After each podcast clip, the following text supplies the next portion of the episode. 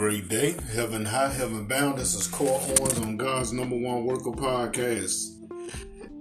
And this is part two of God's time. Now, the reason I started off part one that way was to basically show you how things fall in place. If you notice, if this stuff had to happen 30 years ago, think about where we at and what's all happening. Everything is coming out now. Since God's time. We was being warned 30 years ago. And, and and even I saw the difference. I saw how people went from wanting to be decent to being sinners. You know, um, I remember when people was ashamed to go to jail and didn't want to go to jail. Now they brag about it. That's what we had now. Well, I got some very bad news for those who think like that. Y'all ain't gonna want to get locked up in hell. You ain't seen you ain't seen nothing. I don't I don't you know every time I post something about hell, a matter of fact, I think I posted three posts a day because I always post ten a day. Um, I, I, three yeah three of them was about hell today. So if you are on Instagram, Twitter, Facebook, check out, you know, the day of this right here. And check out the post I posted. Three about hell. And every time I post about hell, when I look at it, I be like, why am I posting this? But I know this is what the gospel is all about. See, God's time. Everything that comes out of people mouths that's for God is right on time. People be talking that noise, oh, this, this, and you know, they be thinking they gassing you up. Move God direction a lot of them move in God's directions, been moving in God's directions for decades, but now they fallen in the devil's trap. Because you know why? They was being phony. See, God's time. God's time. Everything is coming out. Um, Revelation 22 11, I have mentioned this Holy Bible verse more than once. Read Revelation 22 11. God's time.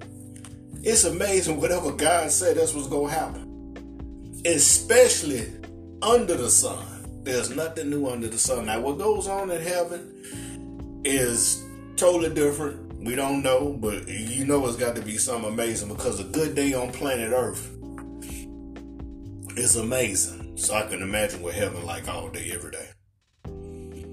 You know, but it's God's time. All this is God's time.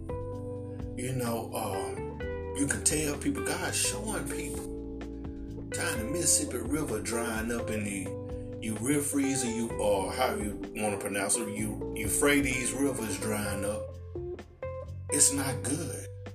Stuff is still sliding across the sky. That ain't, you know, a lot of this is what's so funny.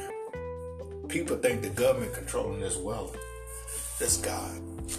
They just covering it up so you'll believe it's man and you can lie to yourself like the world ain't in it. You can believe, oh, Project Bluebeam and all that. Yeah, they, yeah, you gonna know the difference with Project Bluebeam. You gonna know the difference. Yeah, they they working stuff now, but it ain't gonna be like when God show up. It ain't gonna be like when Jesus returned, which is the same. It ain't gonna be like that. God's time. Cause think about it, God gonna do this once. You know how you hear people talk that stuff like they really running something, but God go do this once, and this, everybody's gonna be held accountable. The dead and the living go show up and be dealt with, and God go do this once. So you know God's time. What you gonna do when God call time out? What are you gonna do when God call time out? That's very important.